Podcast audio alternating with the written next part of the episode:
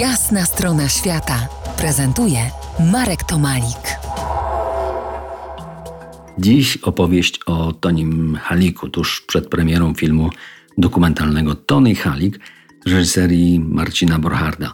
Już sporo opowiedziałem film i biografię słynnego podróżnika. Czas na słowo z epicentrum kiedyś halikowych wydarzeń. Kilka dni temu udało mi się porozmawiać z Elżbietą Dzikowską, która przez prawie ćwierć wieku była towarzyszką jego podróży i jego życia. Zapytałem Elżbietę o pierwsze z Halikiem spotkanie, o wrażenie, jakie na niej wywarł. Owszem, pamiętam, było to na ekranie y, telewizora czarno-białego marki Wisła.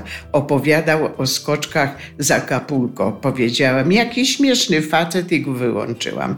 Nie wiedziałam, że z nim spędzę szczęśliwe dwadzieścia cztery lata. No tak, długi, dobry związek czasami bierze się z negacji pierwszych wrażeń.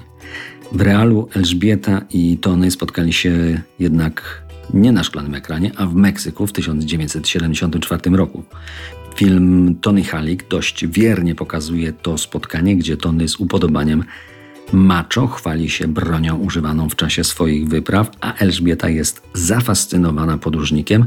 Zapytałem ją o źródła tej fascynacji. Hmm. Wszyscy mówią, że nie był urokliwy, to znaczy może nie był urokliwy fizycznie, ale wewnętrznie bardzo. Był bardzo dowcipny, miał poczucie humoru, był bardzo pracowity, inteligentny i interesowały go te same rzeczy, co mnie. Podróże, ale podróże z sensem, po coś tak, żeby coś poznać, zobaczyć i przekazać innym. Elżbieta w filmie o Tonim mówi: on wygląda na takiego faceta, który buja w obłakach, ale tak wcale nie było. On był bardzo zorganizowany, potrafił wszystko załatwić. Zapytałem, czy podtrzymuje te słowa. To prawda. Ja mam do dzisiaj segregatory uporządkowanymi przez niego dokumentami. A tu są podatki, a tu dom, a tu samochód, a tu podróż do Meksyku, a tu podróż do Kenii na przykład. Wszystko umiał e, uporządkować i załatwić, jak mówisz też. Tak, był świetnym organizatorem. Nie było dla niego przeszkód. Chcieć to móc. Taka dewiza.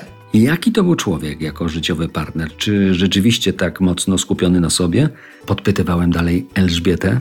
Nie tylko. Owszem, każdy, kto jest twórcą, musi być egocentrykiem. Ale on miał także empatię. Kochał mnie, opiekował się mną i chciał mi jak najbardziej dogodzić. Jak ja chciałam gdzieś pojechać, gdzie chciałabyś pojechać, Elżuniu? A szlakiem romańskich kater. No to kupił przyczepę niewiadów i ruszyliśmy do Santiago de Compostela i z powrotem. To jest Jasna strona świata w R M F Classic.